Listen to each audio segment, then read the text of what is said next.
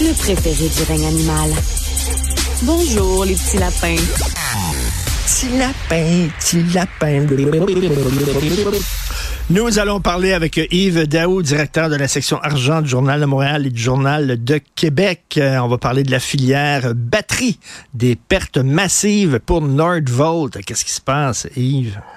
Une chance, une chance qu'on est là pour surveiller ce qui se passe avec Nordvolt parce que là, évidemment, tu sais, le détail sur la situation financière de cette start-up-là, de Nordvolt, qui va investir des, milliards pour une usine ici à Montérégie, c'est très peu connu. Tu sais. Et donc, euh, évidemment, les journalistes de l'argent, ben, ils ont fouillé dans des données en Suède. Ah. Et là, on a découvert des choses. Donc, écoute, l'an dernier, alors que Norvolt, là, puis ça, c'est sous la plume de Sylvain Larocque, là, négociait avec Québec-Ottawa pour décrocher des milliards en aide financière, la jeune entreprise cumulait déjà des pertes massives. Écoute, au cours des neuf premiers mois de 2023, la Northvolt a subi une perte, tiens-toi bien, de 1,4 milliard canadiens. Hein? C'est huit fois plus que celle enregistrée pour la même période en 2022. Hein? C'est une entreprise qui, oublie pas, c'est une start-up. Puis là, je te rappelle que présentement, là, il y a un projet ici de 7 milliards de dollars dans lequel ils auront droit à plus de 2,7 milliards en aide de, Québec et d'Ottawa. Euh, et donc, puis ça pourrait aller jusqu'à 4,6 milliards en subvention. Et là, ce qu'on comprend des mauvais résultats, là, puis ça, c'est à partir des, des, de ce qu'on a pu vérifier, là, c'est que leur usine, qui existe déjà au nord de la Suède, a des difficultés de livrer la production. Dans les trois premiers mois du trimestre de 2023, l'usine a livré seulement 60, 80 mégawatts de cellules de batterie.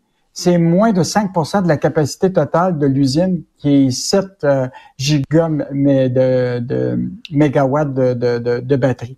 Donc, euh, c'est, c'est quand même un, phénomène euh, important à surveiller parce que ce qui se passe là-bas, est-ce que ça va avoir des impacts ici? Là?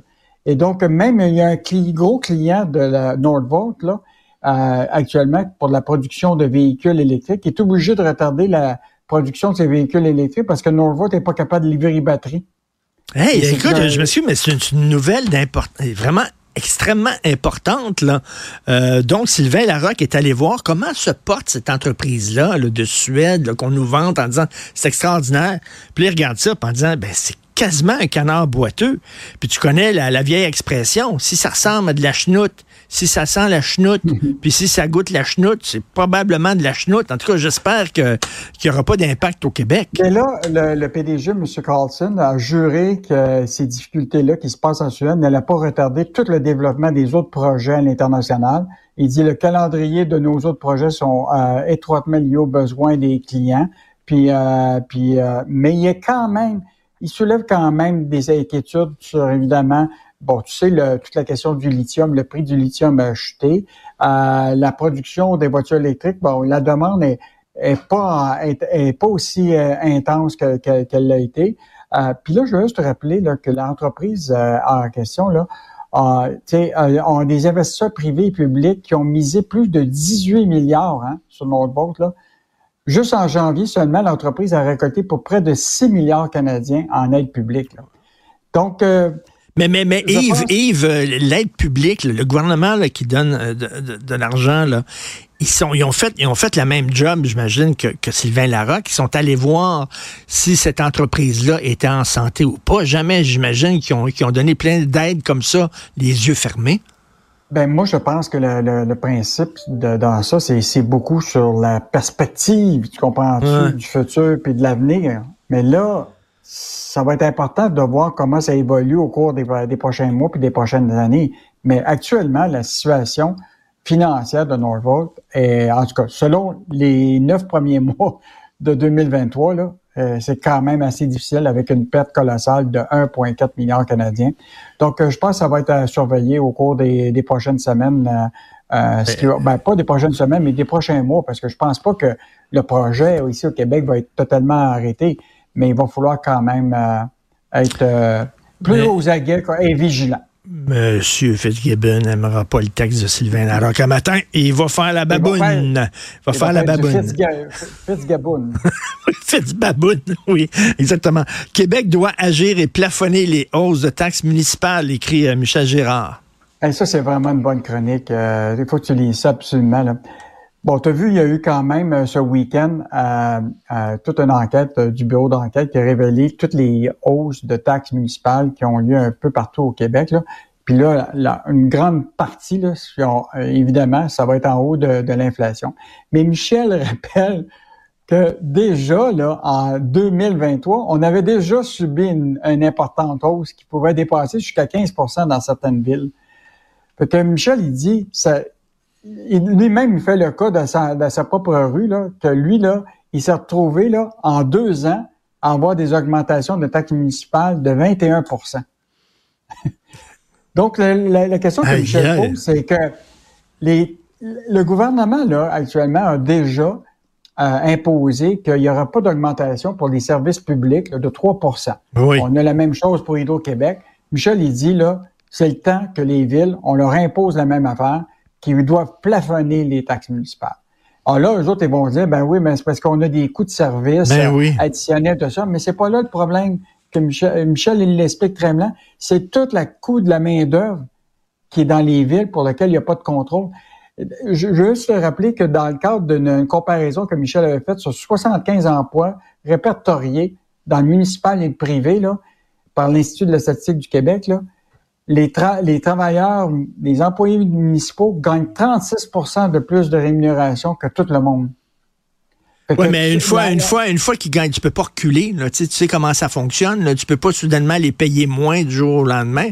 Non, je, je, suis un peu d'accord avec toi parce qu'il y a des conventions collectives ben là-dedans. Mais il va falloir qu'à un moment, le gouvernement, les villes contrôlent plus leurs dépenses. S'ils peuvent pas sur ben les masses salariales, euh, ben, il va falloir qu'ils regardent à d'autres endroits où ils peuvent, euh, ils peuvent euh, couper pour être capable d'arrêter de, refiler la facture, tu comprends-tu, au aux, ben propriétaires. Puis là, tu sais, par exemple, je te donne un exemple. Michel, il me disait ça euh, hier.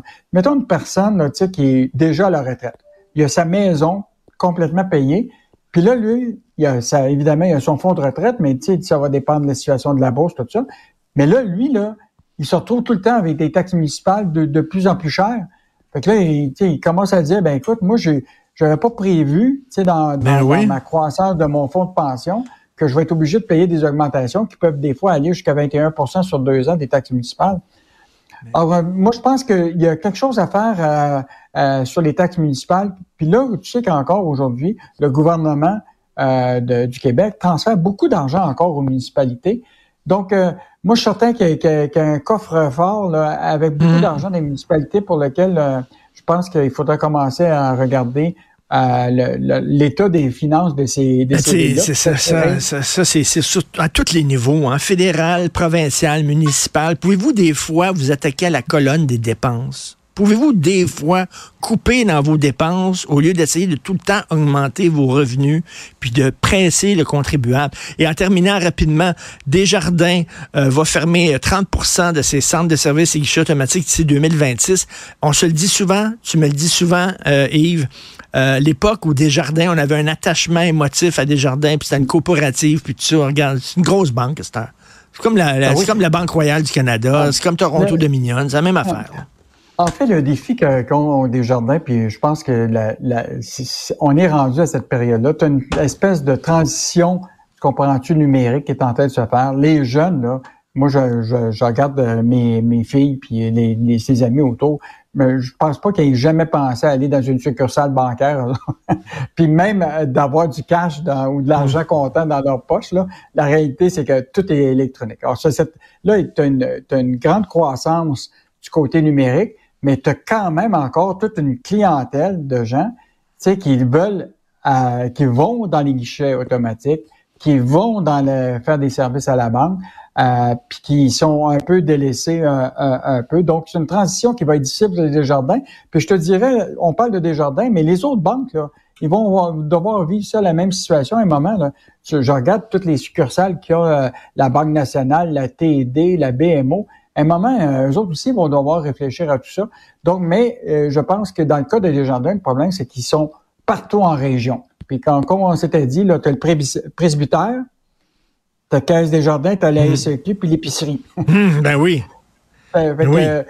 Fait que là, ils vont être obligés de vivre avec ça. Euh, puis, euh, puis tu sais, c'est parce que la population vieillit au Québec. Puis je m'excuse, oui, il y, a des, personnes âgées qui sont très habiles avec la technologie, mais tu sais, en général, les personnes âgées, tu sais, ils sont pas super habiles, puis ils préfèrent aller au comptoir. on dirait qu'on les oublie, ces gens-là. Puis moi, je pense qu'il il faudrait qu'ils trouvent une solution, effectivement, pour. Je sais que dans certaines régions, il y a eu une période où que Desjardins avait des camions mobiles avec des guichets automatiques qui permettait de se promener de, village en village. Je ne sais pas si ça existe encore, mais, euh, mais moi, je pense qu'il faut vraiment réfléchir à ne pas abandonner ces gens-là qui ont été quand même leurs clients pendant 60 ans, 50 ans. Mm. Euh, tu sais, tu peux pas les délaisser comme ça. Là.